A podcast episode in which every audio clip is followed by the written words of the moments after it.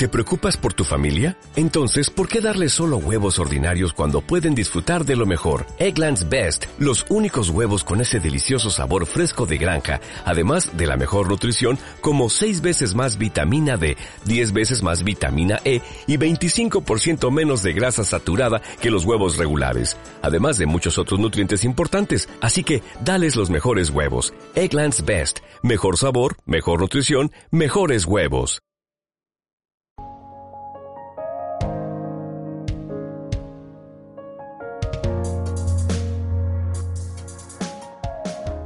Fotografiando la noche, el podcast enfocado en astrofotografía y astronomía.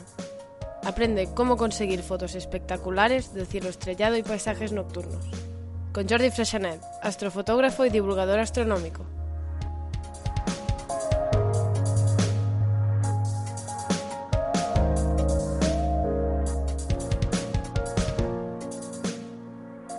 Hola fotonoctámbulos, bienvenidos a vuestro podcast de astrofotografía y astronomía. Este es el episodio 73. Hablamos de astrofotografía con Astrofem. En este programa entrevisto a 2 mujeres de Astrofem. Ellas nos explican las dificultades que se encuentran para practicar la astrofotografía, por qué se creó la asociación Astrofem y cuáles son sus objetivos. Y hablamos también de la pasión que nos une la astrofotografía, tanto de paisaje como de cielo profundo. Nos explican curiosidades y alguna recomendación. Y al final invitan a más mujeres a que se unan a Astrofem. Os recuerdo que en mi web, fotografiandolanoche.online, encontraréis una oferta de formación relacionada con la astrofotografía, planificación, captura o procesado, y en 3 modalidades, online, presencial o personalizada o one-to-one. Recientemente hice un sorteo en mi cuenta de Instagram. No sé si lo visteis, sorteé un curso online de astrofotografía de paisaje, el curso que lancé en mi academia. Y para participar en el sorteo había que cumplir 3 condiciones: seguir la página de fotografiandolanoche.podcast en Instagram, darle un like a la publicación del sorteo y dejar un comentario mencionando 2 personas a las que les podría gustar este curso. O bien, la otra opción era apuntarse a la newsletter, a la publicación periódica que envío desde mi web. Pues el día 28 hice ya el sorteo y el ganador fue Papmarex, un usuario de Instagram con este nick. Y desde aquí quiero felicitar a Pablo por el premio y esperando que disfrute mucho el curso y que le ayude con sus astrofotografías.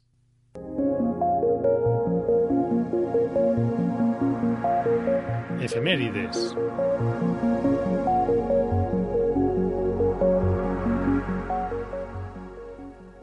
Vamos a ver que tenemos la primera quincena de abril de 2022.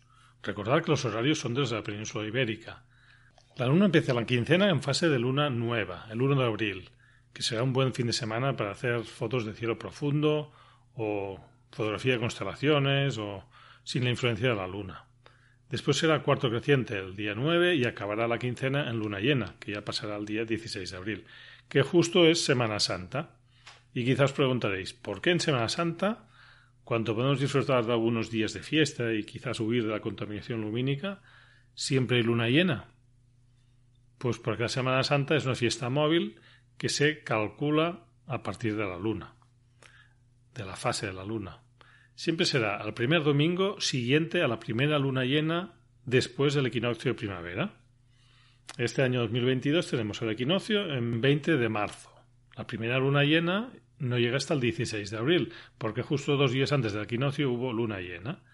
Así, el 16 de abril es la primera luna llena y el primer domingo es justo el día después, el día 17 de abril, que justo es el domingo de Pascua. O sea que, fijaros que el domingo de Pascua siempre está muy cerca de una luna llena, o si no llena, quizá menguante, pero muy cercano, por lo cual son noches que es difícil tener oscuridad para hacer según qué tipo de fotos. Si os gusta la superluna y hacer fotos contra el objetivo de la luna, perfecto, es ideal, porque tendréis unos días de descanso seguramente y igual aprovecháis para hacer fotos de la luna. Bueno, la cuestión es aprovechar lo que tengamos en el cielo y la luna pues es un objetivo interesante de cualquier manera.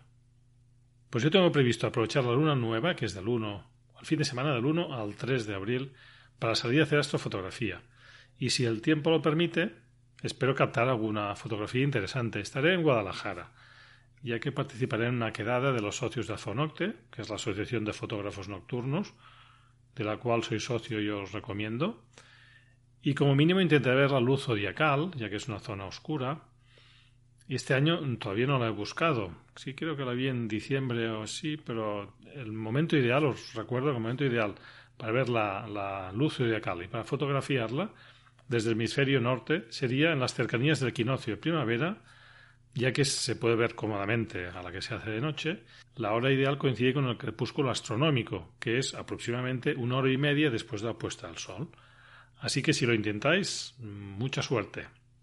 De conjunciones tenemos durante toda la quincena. Prosigue la danza de los 3 planetas antes de la salida del Sol: Venus, Saturno y Marte.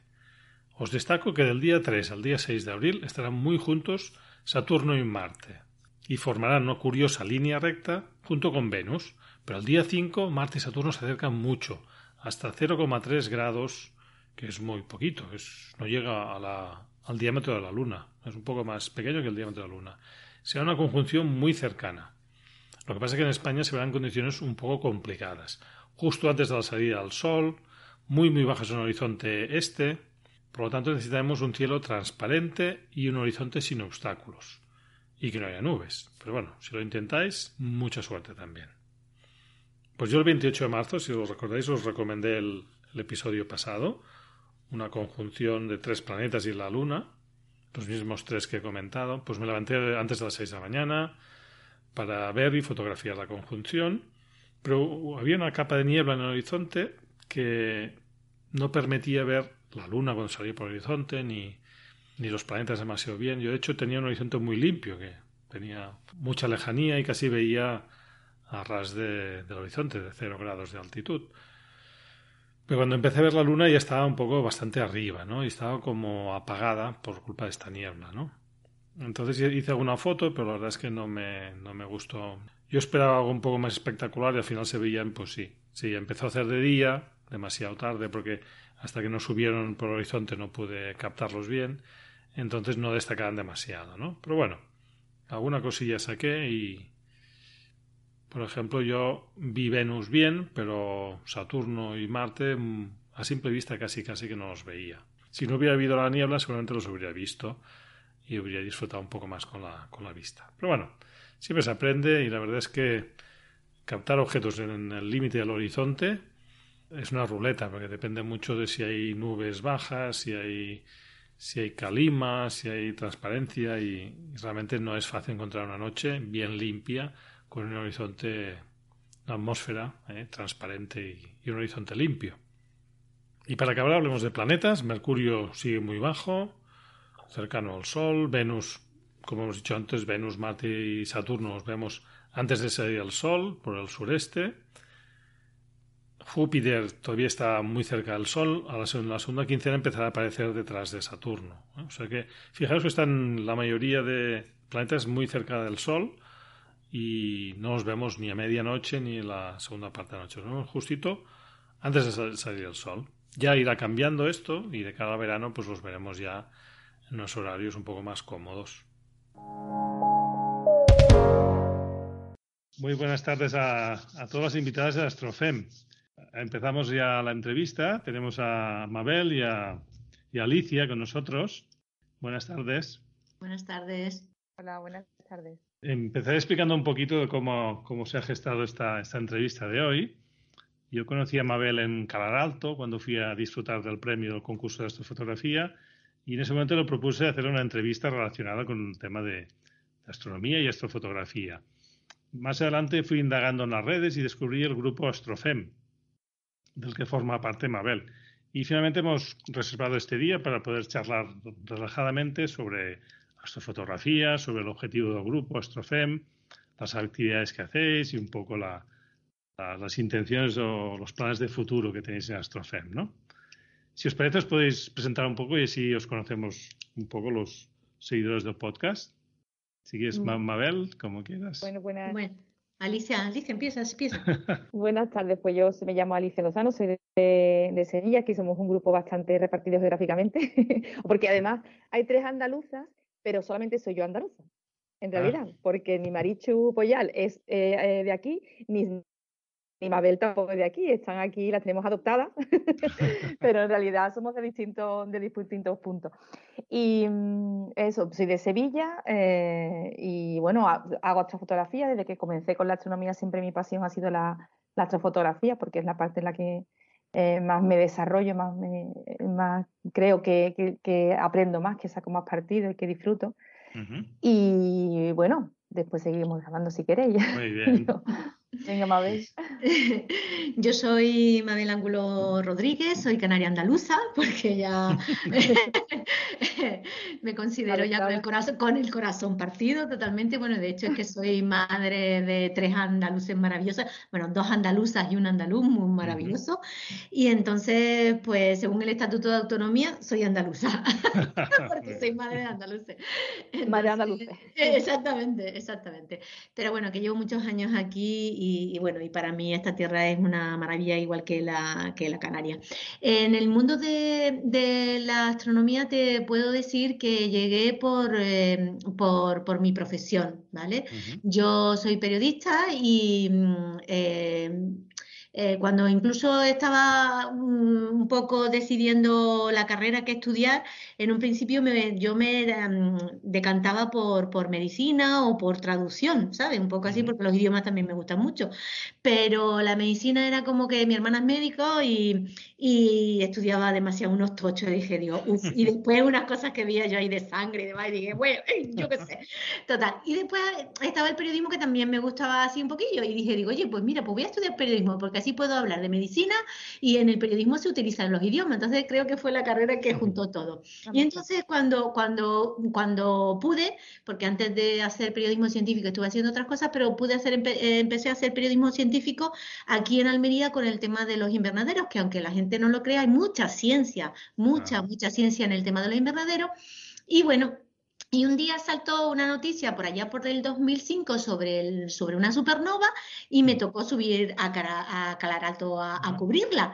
Y ya me enamoré, me quedé enganchada y desde entonces. Y a partir después, en el tema de la astrofotografía, pues fue a raíz de la Asociación Amigos de Calar Alto, ¿vale? Porque cuando, no sé si la audiencia lo sabe, pero el observatorio sobre 2013-2014 tuvo una crisis muy fuerte, incluso casi con riesgo de cerrarse, y entonces hubo un movimiento ciudadano, en este caso la Asociación de Amigos de Calar Alto, pues salimos en defensa del observatorio para que no se cerrase. Claro. Y bueno, pues a raíz de eso, pues una de las actividades que tenía la asociación era el concurso de astrofotografía, uh-huh, del que fuiste tú ganador el año pasado. Sí. Y entonces, pues ahí ya me piqué muchísimo desde el primer año, viendo fotos, porque hombre, yo trabajé muchos años en la radio, pero después en la tele. Y la imagen me llama, ¿no? Descubrí la imagen y bueno, y de jovencita también yo hice fotografía analógica, revelado, pero fue pues eso, pues una edad en la etapa adolescente que me gustó mucho, pero después lo dejé. Y fue el momento de recuperarlo todo, ya astronomía, astrofotografía, pues todo junto, y ahí ya me enganché. Y yo soy la más jovencita y la menos experta de las 3, porque tengo 3 maestras impresionantes, que gracias a ellas saco algunas cositas. Pues si os parece, hablamos un poquito de Astrofem. ¿Por qué nació Astrofem? ¿Por qué creísteis que era necesario? ¿Y qué objetivos os planteasteis al inicio cuando creasteis el Astrofem? Lo que comentaba antes, de que somos una parte de Astrofem, somos 4 compañeras las que llevamos a cabo el proyecto. Una de ellas es Leonora Hernández, que seguramente toda la audiencia conoce de sobra, porque es un alma en la astronomía, en la fotografía, un espíritu inquieto que está constantemente poniendo todo en sus sueños, en conseguir sus sueños, y que está en el proyecto del complejo astronómico de la ITA. Uh-huh. Y Astrohíta, entonces, ¿no? Se llama, si no me equivoco. Exacto, de Astrohíta. Uh-huh. Sí, sí. Y es una de las integrantes. La otra parte que nos falta es Marichu Poyán, que es astrofotógrafa gigante, o sea, una giganta astrofotógrafa, porque lleva muchísimos premios a sus espaldas, muchas batallas, está constantemente buscando la forma de sacarle el máximo partido a todo, de a ver qué nos puede enseñar, a ver qué puede conseguir con menos equipo, con más equipo, siempre buscando la forma de procesar, de ser, de hacer cosas distintas, y tiene muchísimo conocimiento a sus espaldas. Somos las cuatro. La idea en un principio fue porque a mí me escribió Leo hace varios años, antes de la pandemia, de que ya se estaba gestando la idea de crear un grupo, de por lo menos un punto de encuentro, porque la base de partida es que hay muy pocas chicas en la astrofotografía, o sea, muy pocas. Sí. Y es verdad, yo en mi asociación, en mi grupo, yo pertenezco a una asociación aquí en Sevilla, de Astronomía Sevilla, soy parte integrante también de la RADA, de la Red Andaluza de Astronomía, y lo veo a cada paso. O sea, yo salgo al campo y normalmente salgo entre compañeros, que estoy encantada de la vida porque son lo mejor. Pero que sí es verdad que hay poca presencia femenina, tanto en la astronomía. Hoy estaban haciendo el cómputo para la próxima asamblea de la FAE y somos el 24% en mi asociación. El 24%. Sí. Y si es un 24% en mi asociación de mujeres, en astrofotografía soy el uno, o sea, soy la única, vamos, así de claro. Porque ha habido un par de compañeras que han empezado a intentar hacer cosillas con trípode y cámara, pero prácticamente trípode y cámara, la fotografía va mucho más allá, desde lo que es el paisaje astronómico, hasta, bueno, tú lo sabes, hasta lo que es ya la parte de, nosotros llamamos el lado oscuro, ¿no? Con el equipo, con una montura, con las baterías, con los ordenadores, con todo lo demás. Sí, entonces, claro, aunque hay pocas mujeres, muy pocas mujeres en ello. Entonces, bueno, pues se germinó esta pequeña semilla de a ver si...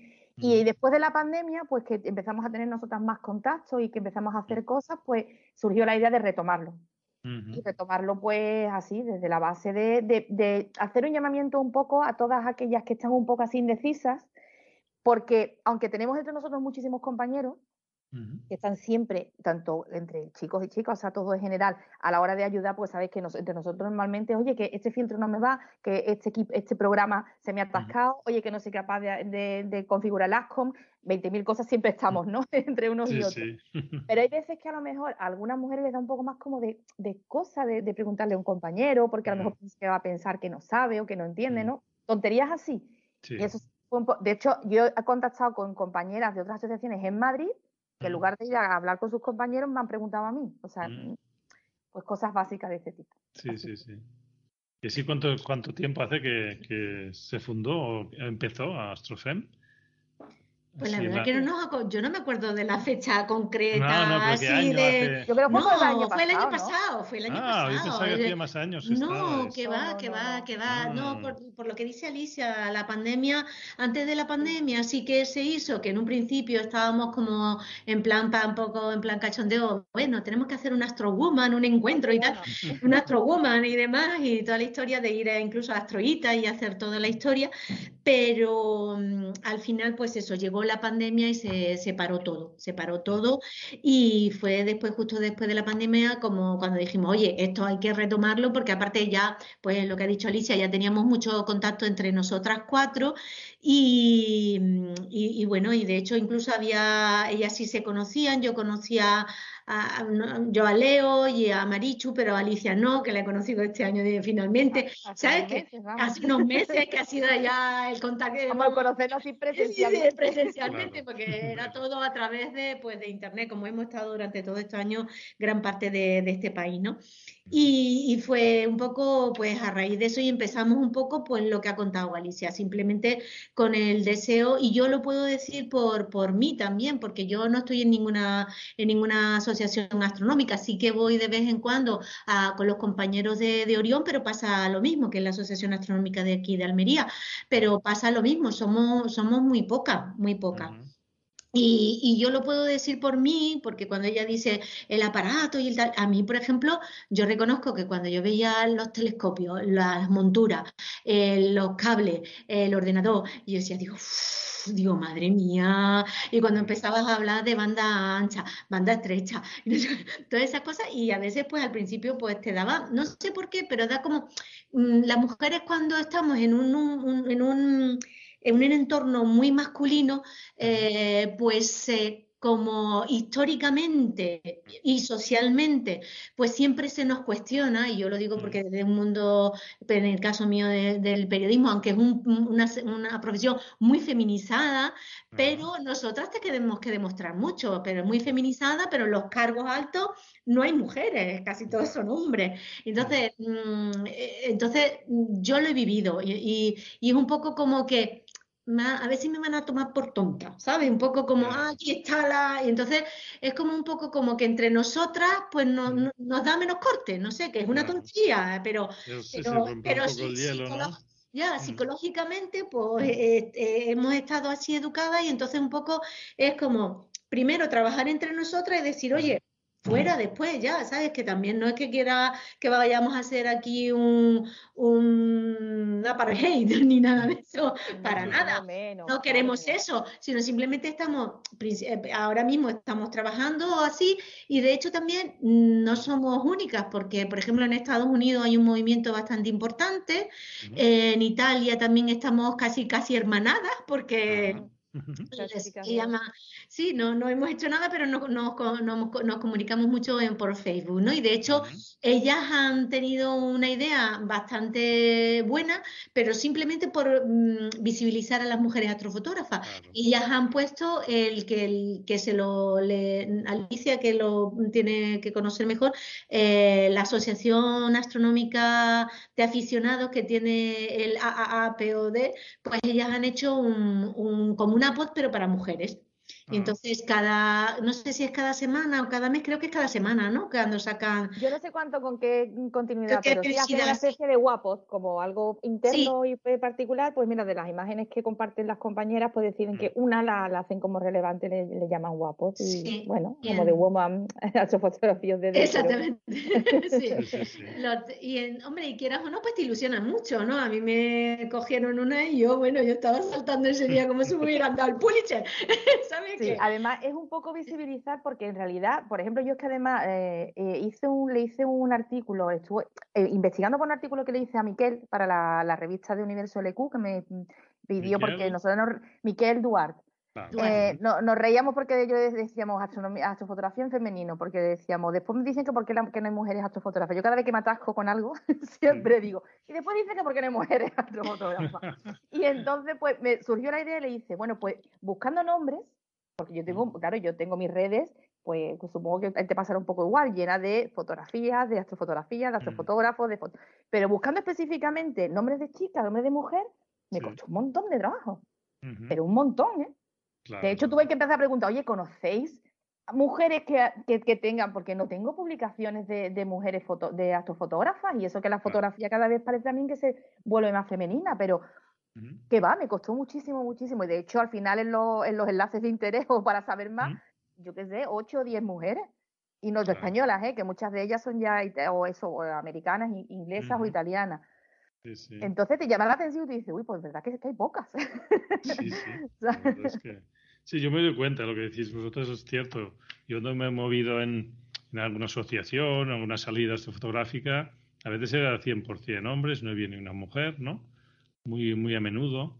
Y sí es verdad que de ser un ambiente pues que cuesta un poco, ¿no?, de entrar, o sentirte, supongo, como mujer, pues sí, cómoda, y que no tengas que estar pendiente si tienes que demostrar que sabes o que no sabes, o que puedas preguntar lo que quieras, ¿no? No lo noto, quiero decir, directamente, porque yo realmente no he tenido problema nunca con ningún compañero, sino que al contrario, yo empecé y es como de que no te das cuenta, ¿no?, que si eres o no. Simplemente yo empecé, me gustaba, lo empecé a hacer, empecé con, oye, ¿tú cómo utilizas esto? ¿Qué programa utilizas más? Oye, ¿cuál es este mejor tubo de guía para mi equipo? O este el mejor enfocador. Y no te das cuenta realmente de que haya la falta. Pero cuando te paras un momento, ni tampoco he tenido problemas a la hora de salir al campo nunca jamás, ni con compañeros, y muchas veces he ido sola. No sola yo misma, porque no porque sea mujer o hombre, es que me da miedo irme sola de noche al campo, pero que sola entre compañeros, y no me he dado cuenta. Y a lo mejor alguien de fuera sí me ha dicho mi hermana, oye, ¿no te da cosa de irte una noche sola? Y le he dicho, no, absolutamente para nada, porque voy con toda la confianza de que voy con compañeros. Claro. Pero que somos O sea, que sincera, en realidad que somos pocas. No, y supongo que hay mujeres como hombres más valientes y más atrevidas que no sí, se... También. Bueno, que tiran para adelante y a otros que igual les costará un poco más y dirán, bueno, es que...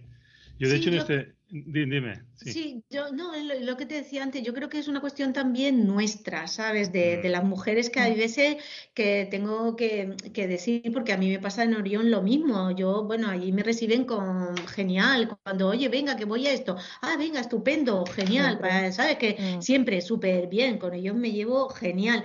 Que muchas veces yo creo que es más bien una cuestión nuestra y en general de la sociedad, lo que ha dicho Alicia, ¿no? Y no te da cosa irte sola. Yo, por ejemplo, yo me da miedo, pero yo sé que he sido un poco atrevida y sí que me he ido sola al campo y me he muerto de miedo la última vez. Pero vamos, fue en Gran Canaria. Yo tengo compañeros que no salen, o sea, muchos compañeros no salen si no son más de 4. O sea, ya sean hombres o mujeres, simplemente es que si no son más de 4, hay algunos que no salen al campo. No salen, porque ten en cuenta que estás con un equipo muy costoso y un equipo además parado que pesa y que no te lo puedes llevar corriendo en ningún momento. O sea, que tú te montas allí en un tenderete lleno de lucecitas, que eres además un punto de atracción en una noche y no puedes coger y decir, me viene algo o escucho un ruido raro y cojo todo y me voy corriendo.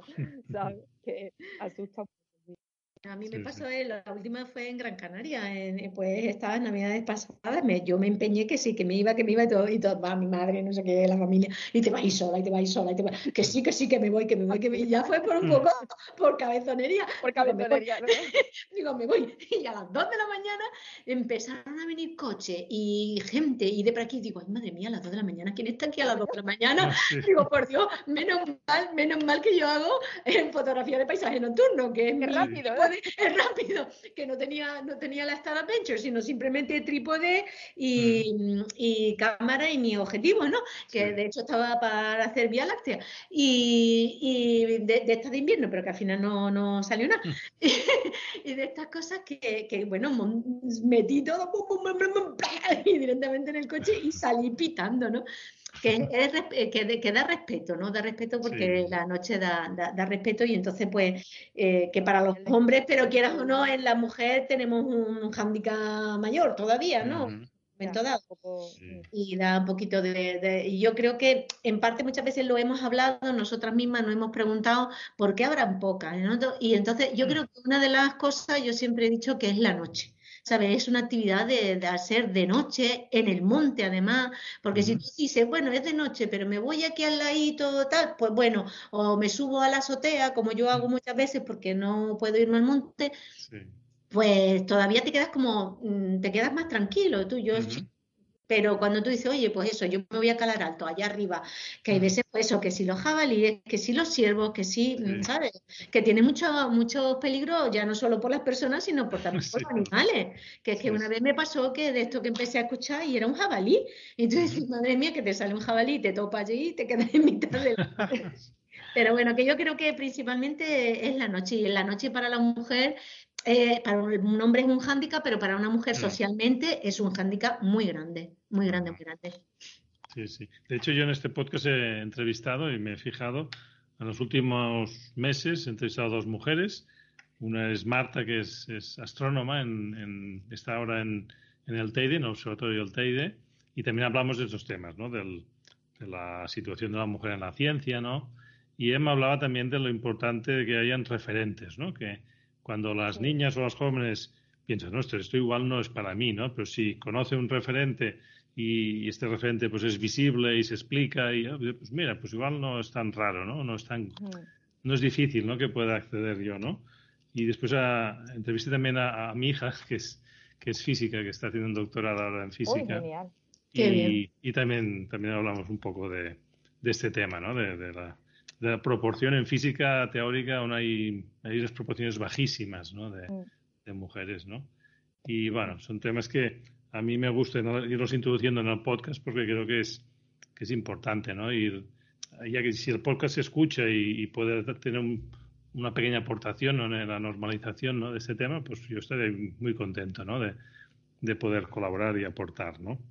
Pues muchas gracias. Yo vengo de la química y cuando yo me acuerdo cuando yo estudié éramos pocas. O sea, quiero decir que aunque parece que es una rama parecida a la farmacia, a la medicina, que hay más mujeres, realmente en mi facultad yo lo que tenía prácticamente eran compañeros. Yo me acuerdo que yo además era la primera con el carnet de conducir, y de los que tenía así conocido me llevaba a 4 todos los días en el coche, eran 4 compañeros, no tenía, eran menos chicas. Ahora es verdad que cuando he vuelto, que me he reenganchado de nuevo a terminar algunas asignaturas que me quedaban, he visto un alto porcentaje de mujeres, bastante. Cambiado. En la facultad, sí, mucho. De la química en particular, sí. Y yo creo que también de lo que es la astronomía y la astrofotografía en general, también un poco es el tema de la conciliación de la vida laboral y familiar. Porque igual para las chicas jóvenes pues cuesta el tema de tener referentes, y no hay referentes porque las que somos más mayores pues no hemos podido en un momento dado, porque cuando tienes una familia normalmente las salidas se hacen los viernes, los sábados, es lo que más normal se hace. Pues bueno, los fines de semana es cuando realmente la familia hace vida familiar. Entonces, pues claro, di tú que un viernes, un sábado, un domingo, pues que te vas, que dejas a toda la familia, que dejas a los críos y te vas al monte. Y además te vas al monte con los compañeros de la asociación astronómica. Pues como que, no sé, nos gusta cuesta mucho eso. Más, sí, cuesta un poquito, ¿no? O le dices, oye, a tu pareja, oye, mira, que me voy al monte, quédate tú con los niños esta noche y demás. Entonces todavía, queramos o no, pues las mujeres seguimos llevando pues el peso familiar. Yo, en mi caso, ¿no? Yo pues he empezado a desarrollar todas estas cosas cuando... Y eso que yo, mis parejas, pues siempre ha estado ahí, ¿sabes? Que yo soy de las personas que, no voy a decir afortunada porque no me gusta eso, pero sí he tenido un compañero que ha estado ahí. Pero aún así, aunque ha estado ahí y tal, yo siempre he llevado un poquito más. En ese sentido, sí, es verdad, vamos a reconocerlo, ¿no? Y entonces, pues es complicado, ¿no? Es que es complicado. Y yo he empezado a hacer todas estas actividades, muchas más cosas y demás, pues ya cuando mis hijos han sido completamente independientes, que ya es que ya no querían estar contigo, ¿no? A la adolescencia te dices, sí, no, mamá, déjame en paz. Entonces ya cuando empiezas tú a vivir otra vez tus cosas, ¿no? Entonces, pues eso también está ahí. La conciliación familiar está bastante, y por eso pues las jóvenes no tienen mucha referencia, porque las que somos con un poquito más de edad, pues hasta ahora no hemos podido desarrollarnos demasiado, ¿no? Entonces, pues es más complicado. Y en el tema de la astronomía profesional, el tema de profesional observacional, que en esto aquí voy por mi parte profesional de periodista. Yo hace poco hice una información en el tema de las astrónomas profesionales observacionales de observatorio, pues no se mueve desde 2009, no se mueve la cifra, porque claro, son mujeres. Yo te pongo ejemplo de Calar Alto, ¿no? Ellos tienen que trabajar 13 días en el mes. Pues son 13 días que una mujer desaparece de casa, desaparece completamente. ¿Cuántos hombres están dispuestos a ser padre y madre durante 13 días en el mes? O sea, es que no lo hacen de continuado, sino un mes y una semana paran y otra semana. Pero ¿cuántos hombres están capaces? ¿Sabes? Entonces... Sí.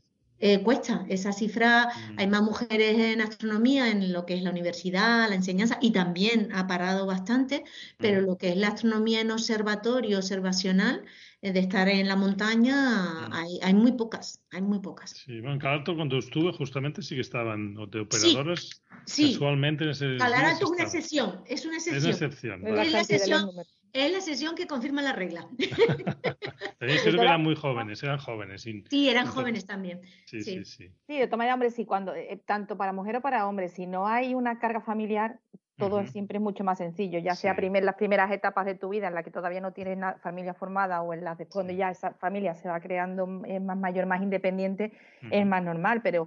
Es verdad que es que nuestra afición es complicada de llevar a cabo con la vida, porque como tu pareja no sea también afín, yo también conozco muchísimos compañeros que tienen que andar dando saltos y haciendo, como se dice, el tino con las orejas para que no haya mosqueos en casa si se van 2 noches seguidas de observación. Porque es como si se fueran 2 noches seguidas de fiesta.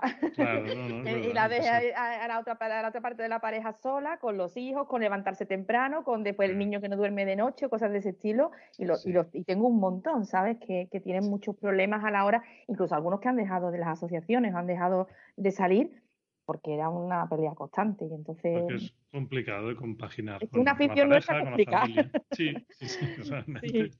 Sí, es que engancha y porque a mí me pasa cuando yo muchas veces estoy en Calar y te hace una noche de esas maravillosas que te das cuenta y te, madre mía, que son las 3 de la mañana, que me tengo que bajar ya, ¿no? Entonces, pues, es complicadillo.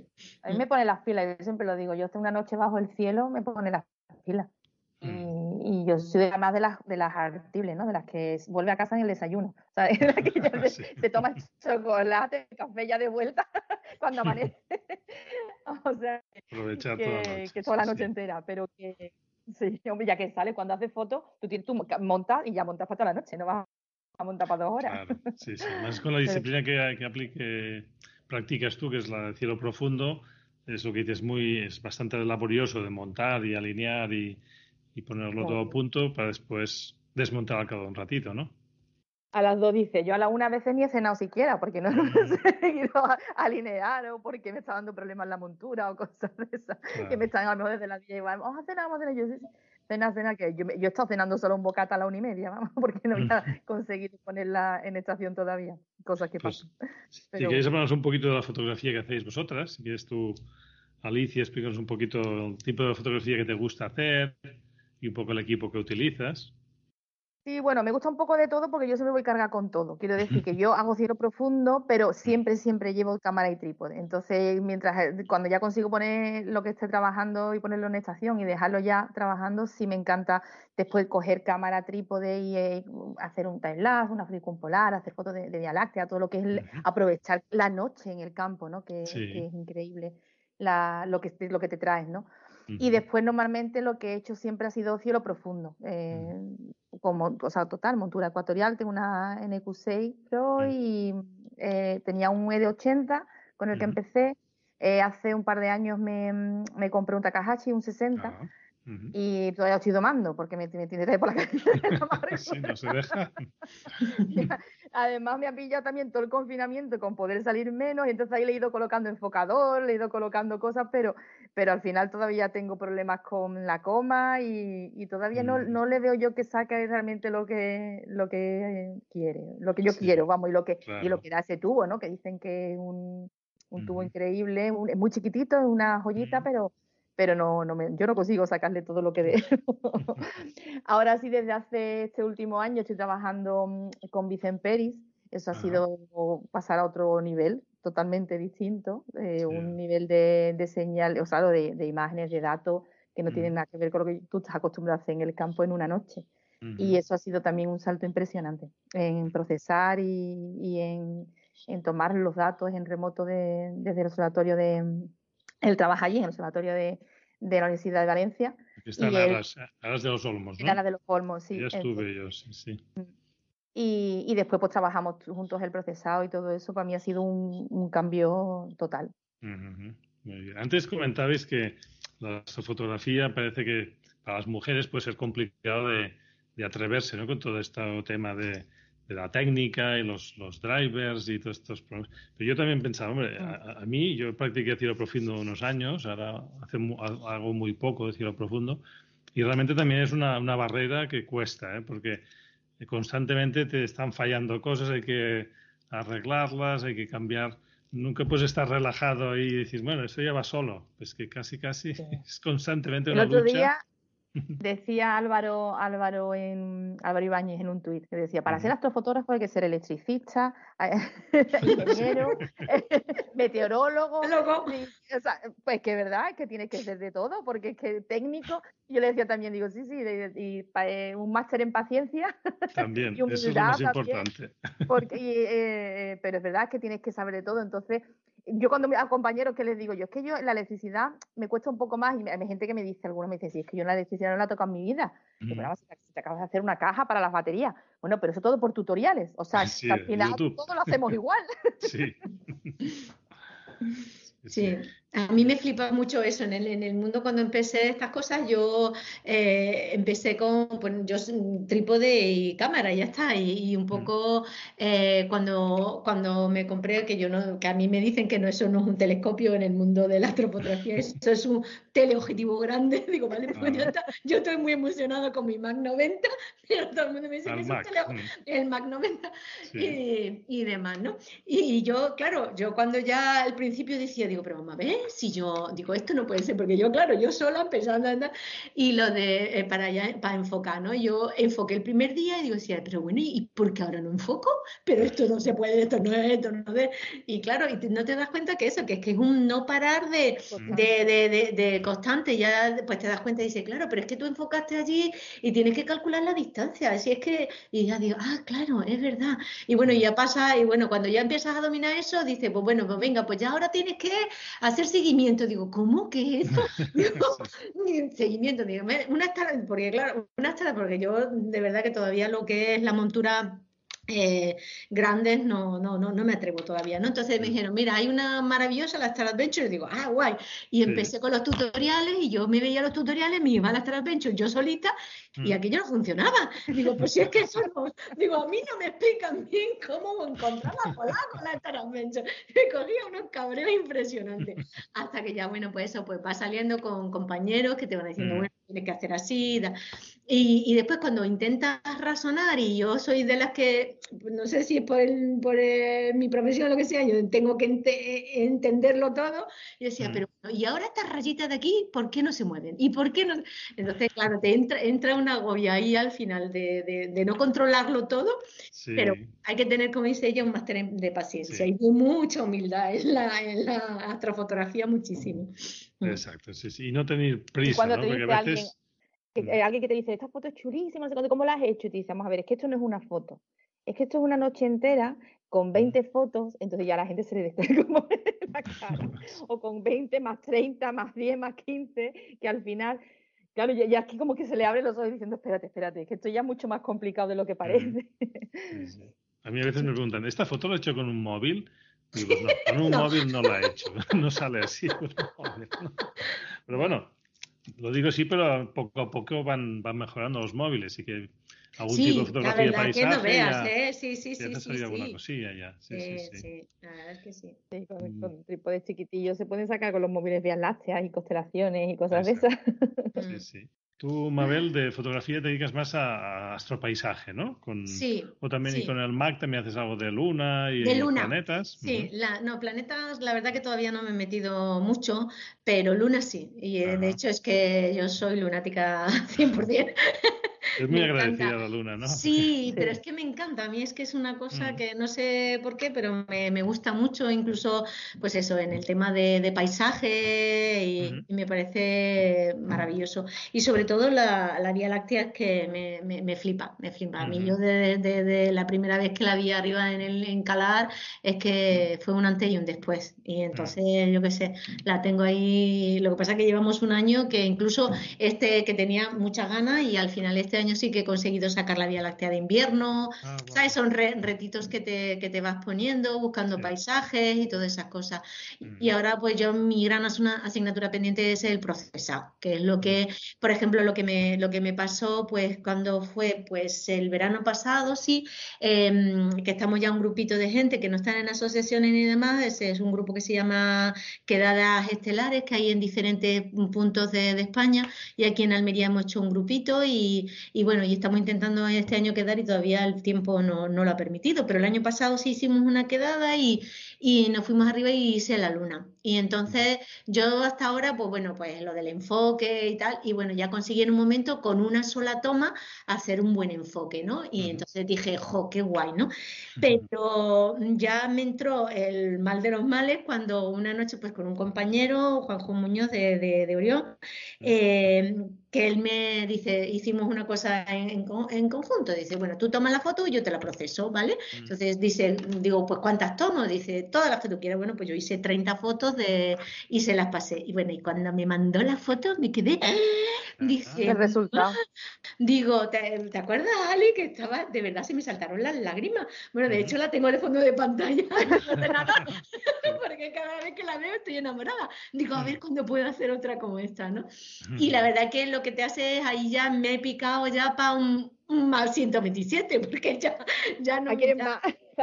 Ya quiero más apertura, ya quiero hacer cráteres, ya sabes, ya es una cosa como digo, bueno, calma y primero aprende a procesar, porque con esto y con el DSS a ver si consigo apilar y todas esas cosas, ¿no? Que son, pero sí. Además, otro paso más. Claro, es otro paso más. Pues tú llegas a casa con todo lo que te traes y ahora no sirve de nada, porque todo eso lo tienes que poner en orden y sacarle el máximo partido, entonces otro paso más. Eso es. Pero sí, a mí realmente el cielo profundo me parece una maravilla, te lo juro, me encanta. Y es que las veo y flipo. Pero yo reconozco que ahora mismo no tengo ni tiempo ni paciencia, ¿sabes? El máster de paciencia me llega... No te han dado diploma todavía. Ya, ¿no? Me matricularé para el año que viene, ¿no? No, planetaria.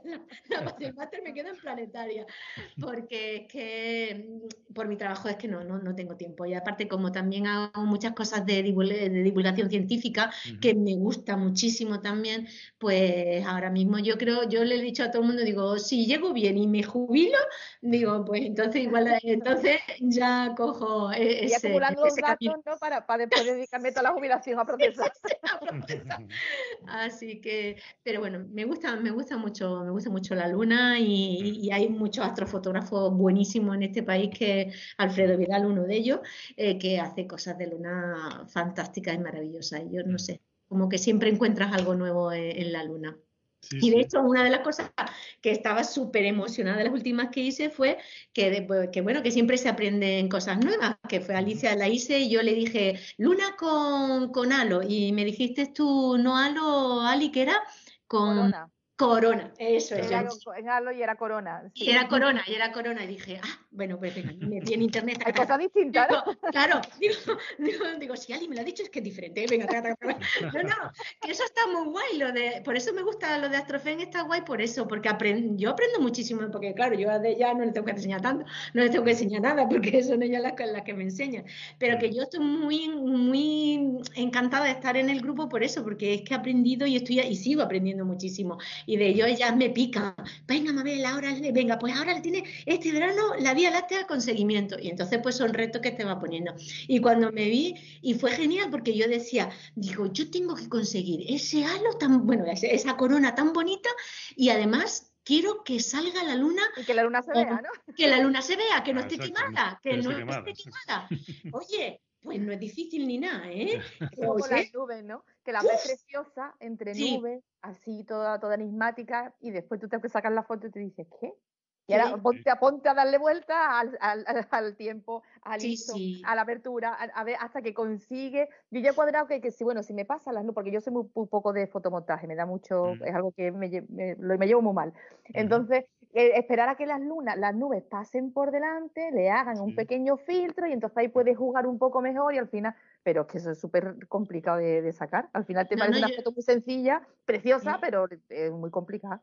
Para nada. De hecho, yo el otro día viéndola otra vez digo, madre mía, qué guay. ¿Sabes? Que de estas cosas que te dan un orgullo de ti misma, de decir, oye, qué bien que he podido... Bueno, estaba súper de Apple ni nada, pero para mí estaba genial porque... Es que siempre la había sacado quemada y yo en esta, hombre, estaba un poquito quemada en ese que tiene mucha luz, pero se veían perfectamente los cráteres, ¿sabes? Y los mares, los mares, se veían bastante bien los mares y además se veía muy bien la corona con los tonos que te dicen que se tienen que ver la corona, el color rojizo de fuera y de todo. Y entonces... Pues parece que no, pero eso poco a poco te va haciendo que te emociones y que te vayas enganchando, más todavía. ¿No? Sí, cuando consigues resultados que pensabas que eran imposibles, que eran muy difíciles, vas mejorando, ¿no? Y vas siguiendo, ¿no? A ver si consigues más cosas y cada vez que consigues algo, una pequeña cosa, ya te da una satisfacción, ¿no? Que es lo que nos mantiene la pasión despierta, ¿no? Sí, yo, y una cosita que quería decir, por los que nos estén escuchando, que a mí eso me lo dijo Francisco Rodríguez, Paco Rodríguez, que de Sevilla, es de las personas primeras con las que yo empecé a compartir y de los que primero me fue enseñando el tema de la astrofotografía. Me dijo, Mabel, tú siempre que veas algo que te gusta, ¿qué tal? Apúntalo. Y yo tengo mi libretita y pongo luna de no sé qué, no sé cuánto, tal, hizo tal, tal exposición, tal apertura, todo. Y entonces, esa noche, por ejemplo, me sirvió muchísimo de, venga, en luna llena, ¿qué tal? Venga, a ver, cómo esto. Y lo puse, esto no iba. Entonces ya a partir de ahí fui trabajando. Entonces es muy importante lo que es se dice el libro de campo, la libreta de campo. Y yo creo que eso es algo que los que se inician en esto es muy importante. Después ya, pues ya no. Pero yo todavía estoy en la fase que voy apuntando. Sí, no, la verdad es que la memoria y eso que dices tienes toda la razón, ¿eh? Porque a veces estás haciendo una sesión, te sale bien y al cabo de 3 meses lo puedes repetir y ya no me acuerdo qué hizo, puse y cuánto tiempo y no sé qué y pierdes, bueno, es como si volvieras a empezar de nuevo a veces, ¿no? Y porque es que muchas veces que no sales todos los días ni haces cosas todos los días, es que a veces que hay problemas personales o circunstancias que te hacen estar 3 meses en el dique seco, entonces cuando vuelves a coger otra vez la cámara, ahora no te acuerdas, a mí me ha pasado de tener el bloqueo de espejo metido en la cámara y sacar un montón de fotos mal y estar desesperada de no saber por qué era, y era porque lo tenía, no me acordaba de que lo tenía o activado o desactivado, ¿no? O en el teleobjetivo, yo tengo un teleobjetivo de 150-600 que tiene el estabilizador, pues yo he hecho fotos con trípode con el estabilizador puesto y todas las fotos movidas, y yo desesperada, hasta que me di cuenta y me acordé que es que tenía el estabilizador puesto. Sí. O sea, que pues son cosas que son así de tontas y cuando llevamos mucho tiempo sin coger la cámara se te olvidan las cosas, ¿no? Es como otra cosa también que es fundamental y en esta además disciplina más es cuando te cuentan los datos de trabajo. O sea, eso de tú ver una foto que te gusta y saber cómo está hecha, con qué cantidad de imágenes, con qué tiempos de exposición, el equipo que ha usado, porque es que eso te da formas de aprender y de saber, mira, pues sí, a esto sí puedo llegar o no puedo llegar, esto sí lo puedo hacer, o sea, porque tuve una foto espectacular, no todos podemos hacer las mismas fotos ni con la misma focal ni nada de eso, entonces es bueno saber hasta dónde llega tu equipo y lo que tú ves, cuáles son los parámetros que se usan para hacerla, porque así aprendes muchísimo. Eso sí, también es importante. Es una buena costumbre cuando compartes fotos, pues decir como el exit, ¿no? Y también un poco las tomas y el equipo, etcétera. Muy bien. Bueno, me habéis demostrado que estáis apasionados por astrofotografía, ¿eh? Porque aquí hemos empezado y ahora ya costaría parar un poco, ¿no? Pero yo quería también preguntaros un poco más de concreción con Astrofem. Por ejemplo, si una mujer le interesa primero conocer vuestro trabajo, ¿dónde os puede encontrar? En Facebook, en Twitter y en Instagram. Estamos en las 3 redes. Pero sobre todo que tenemos un grupo en Facebook que es un grupo privado, que de momento estamos funcionando como un grupo privado, pues para eso, para nosotras, entre nosotras, pues preguntarnos, publicar nuestras fotos, e incluso pues hicimos una vez un foro, estamos pendientes de hacer otro y sobre todo estamos pendientes de hacer un encuentro. Queremos hacer un encuentro con, a ver si ya el COVID no lo permite, porque es que como sigue estando como está, que parece que sí, pero que no, a ver si llega un poquito. De hecho, lo estábamos organizando más bien para entrado un poquito, no el verano a tope, pero entre mayo y junio estábamos pensando a ver si lo podríamos hacer. Sobre todo pues para eso, para juntarnos y sobre todo porque tampoco queremos estar nosotras como dirigentes de todo, sino que entre todas digamos también qué es lo que queremos hacer con Astrofem, que quieren que el resto de compañeras qué es lo que quiere que sea Astrofem, porque a lo mejor nosotros tenemos una idea y realmente pues no funciona. Y con FAE, que ahora te lo puede contar Alicia, pues estamos también intentando trabajar y empezar a hacer algunas cositas de, pues como por ejemplo yo de principiante, pues para que la gente vea pues que bueno, que se puede hacer las cosas y se puede hacer ya con una edad y no sé, historia, que no pasa nada. Que todo se puede siempre. Que todo se puede siempre. Y ya está. Y que bueno, y que con trípode y con cámara, hombre, no vamos a decir que con cualquier cámara tal, pero la gente cuando dice, es que con cualquier camarilla, no, ¿sabes? Sí, no, porque yo reconozco que cuando yo estaba trabajando con una cámara normalita y demás, y bueno, la Vía Láctea se intuía, y cuando ya tuve una cámara buena, una full frame y no sé qué, y cuando yo hice con mi full frame, mi 14M de 2,8, hice la foto y vi en la pantalla lo que se estaba viendo, era flipante. Entonces, pues esas cosas hay que decirlas, ¿no? Entonces, pues que se puede hacer cosas muy bonitas, ¿sabes? Que se pueden hacer incluso con una toma, que no tienes que estar a lo mejor, ¿sabes? Para quitarle a la gente el miedo de decir, bueno, vamos a ver, no vas a sacar una foto, yo qué sé, pues vamos a decir como el Martínez, que no me Morán, no me acuerdo de Javier Martínez Morán. Martínez Morán, que hace unas fotos de Vía Láctea. De hecho, yo el libro que tengo para la Vía Láctea ahí me lo estoy chupando todo el rato. Sí. Que bueno, que no voy a sacar yo esa foto, pero yo algún día aspiro a sacar esa foto, ¿no? Pero bueno, pero voy pasito a pasito, ¿no? Y entonces pues queremos ir haciendo esos cursos y bueno, cada una va a ir haciendo un vídeo y es el primer proyecto que tenemos. Y después ya con la FAE sí que hay más cositas que cuenta Alicia que queremos echar para adelante.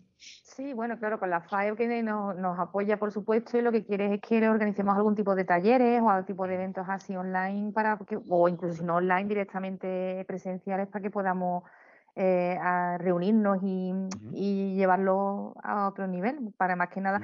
Siempre al encontrarte con la gente se aprende muchas cosas y la idea es esa que dice Mabel, que nosotros lo hemos formado a los cuatro, pero lo hemos formado por darle un nombre y empezar, pero la idea es que esto sea un grupo compartido, donde todas aprendamos de todas y todas pongamos nuestra experiencia y nuestros conocimientos y ya está. Muy bien, yo lo que haré es poner en las notas del programa los enlaces a las tres redes, ¿no? A Facebook, a Twitter e Instagram, el enlace. Y ya me confirmarás, Mabel, si es correcto, que supongo que sí.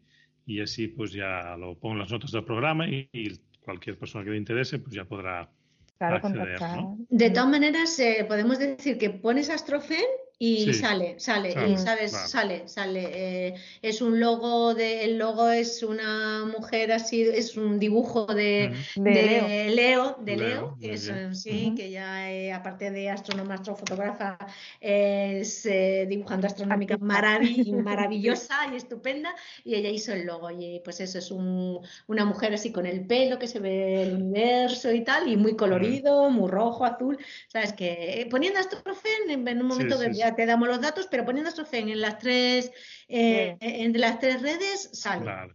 Yo lo he mirado, en Facebook sí que he visto que era grupo privado, en Twitter sí que es abierto y he visto unas fotos. Y en Instagram también.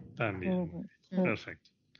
Pues muy bien, creo que nos habéis explicado un poquito el que es Astrofem, también vuestra curiosidad y vuestra pasión, ¿no?, por la astrofotografía, la astronomía. Y os quería pedir una última pregunta. ¿Cómo animaríais a una niña, joven o mujer a entrar en el mundo de la astrofotografía, ¿no? ¿Cómo la convenceríais o cómo la animaríais a que pierda el miedo, que se atreva, ¿no?, a empezar a aprender, a practicar? A ver, va. Yo le diría que le pida a sus padres que la lleven a una sierra y que vea las estrellas, y creo que con eso ya se engancha. Y de hecho a mí me ha pasado con mi sobrino estas navidades, que me acompañaron y flipó con eso, con que aparte tuvimos una conjunción de Venus, Mercurio, y bueno, fue fantástico. Pudo ver toda la carretera, ¿no? Sí, se veía todo desde la cumbre de Gran Canaria, y después por otro lado, mientras estábamos nos giramos para el otro lado y vimos pasar la Estación Espacial Internacional. Entonces, claro, ahí dijo, ¿y están los astronautas? Y te estoy hablando de una persona de 30 años, no sé qué. Y genial, sabes que yo creo que cuando la gente, que es eso, que no miramos al cielo, entonces como no miramos al cielo, las ciudades con las luces no nos han quitado ese derecho, pues Y yo entonces nada más que eso, les invitaría a que le pidiera a sus padres que la llevara a un sitio sin contaminación lumínica, al campo, en una zona oscura y simplemente que mirara al cielo. Y cuando viera tantas estrellas, yo creo que ya no se puede desenganchar. Es inevitable ya. Exactamente. Y a ver, Alicia, ¿qué les dirías? Sí, yo añadiría algo que últimamente digo porque lo siento así y mucha gente me lo ha comentado de que le ha gustado mucho la forma de expresarlo, y es que con la astrofotografía tú puedes observar todo eso, verlo, disfrutarlo, pero es que encima te lo traes contigo. O sea, porque te lo traes contigo, te lo traes a tu casa y después lo puedes volver a ver, volver a disfrutar, volver a repasar, volver a manosear, y claro, eso hace todavía que le saques mucho más partido, más conocimiento, que puedas investigar, eso te pueda llevar a buscar cosas nuevas, porque a lo mejor ves una manchita en una foto y tú dices, oye, ¿esto qué es? Y a lo mejor investigando te das cuenta que es un cúmulo que estaba ahí y que lo has visto te lo has sacado en una fotografía de paisaje, o a lo mejor es el indicio de una galaxia que no sabías que eso existía, que tú la podías ver a simple vista y que estaba ahí. Entonces, pues claro, con la astrofotografía tienes ese doble juego. Puedes disfrutarlo en el campo y encima te lo traes. Y para ti. Yo creo que comprobaba que puedes revivir las sensaciones que tuviste cuando estabas capturándolo, ¿no? Y para mí es muy importante porque la noche, el silencio, la oscuridad, el ambiente que hay, si después lo revives cuando estás en casa, pues realmente es... Tú fíjate, lo que más me dio coraje a mí cuando yo empecé a hacer fotografía con una cámara dedicada es que no escuchaba el diafragma de la cámara. Porque a mí me encantaba eso de tener la cámara puesta y en el silencio de la noche estar con el del diafragma cada vez que saltaba una foto. Es que me encantaba, y cuando de repente pasé a la CCD, es una CMOS, pero bueno, más o menos igual. Y yo... Falta la musiquita. Sí. Era un ruido más de la noche, ¿no? Ajá. Muy bien, pues muchas gracias, Mabel, muchas gracias, Alicia. Quería agradeceros al tiempo que nos habéis dedicado y desearos que sigáis disfrutando, ¿no?, con la astrofotografía, la astronomía, y que el proyecto Astrofem que crezca mucho, que tenga continuidad y que anime a niñas, a jóvenes, a mujeres a entrar en el mundo de la astronomía y la astrofotografía, ¿no?, como nos habéis demostrado vosotras. Muchas gracias a ti, Jordi, por contar con nosotras. Muchas gracias. Las esperamos a todas. Muy bien.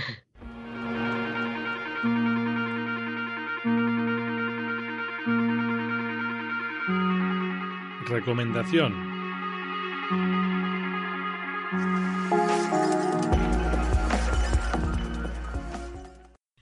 Hoy os voy a hablar de astrobicolaje, una montura tipo paralelogramo para prismáticos.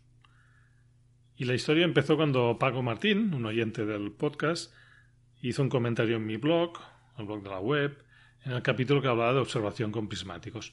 Y él hablaba de su paralelogramo, que se construyó, y me envió después un correo con fotos y un vídeo de su obra. Eso se trata de una montura para poder hacer observación con prismáticos mucho más cómodo que si usaras una rótula, digamos, típica, ¿no?, de 3 vías o de bola. Y os pondré una foto en la web y veréis un poco qué aspecto tiene, ¿no? Pues os leo el correo de Paco. Paco nos dice: no se trata de una construcción perfecta ni mucho menos, pero es perfectamente funcional y por un coste ínfimo con respecto a uno comercial. Yo he mirado y como mínimo eran 180 € estos paralogramos. La verdad es que si veo algún proyecto que puedo acometer yo mismo, le sumo al hecho de cubrir la necesidad, la diversión del proceso de construcción. La versión 2.0 será más firme en cualquier caso. Y ahora nos explica un poco las ventajas del paralogramo. Lo bueno del paralogramo, dice Paco, es que una vez encuadras y enfocas un objeto, se puede subir y bajar la altura de los prismáticos para ajustarla a la altura de otras personas, para compartir la experiencia, más bajas o más altas. Imagina la utilidad para niños.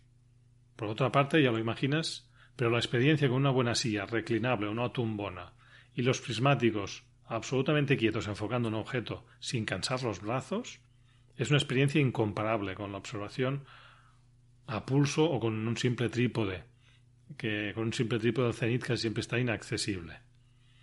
Bueno, se despide. Bueno, espero que te guste y muchas gracias por compartir tu trabajo y hacer la divulgación que haces. Pues gracias, Paco, también por compartir tu experiencia.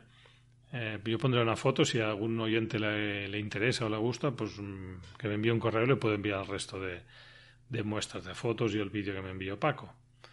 Pues si alguien se anima, ya nos compartirá también la experiencia, cómo ha ido la montura paralelogramo para prismáticos. En las notas del programa encontraréis los enlaces comentados. Podéis dejar comentarios en iVoox, en iTunes, y os agradeceré si ponéis un me gusta y os suscribís si no lo estáis ya. También en la web del programa, en el grupo de Facebook o por email en el correo info@fotografiandolanoche.online. En las notas del programa encontraréis los enlaces para comunicaros conmigo. Si queréis compartir una foto vuestra, lo podéis hacer en el grupo de Facebook o bien en Instagram poniendo hashtag fotolanoche. Hasta el próximo programa, que tengáis cielos despejados.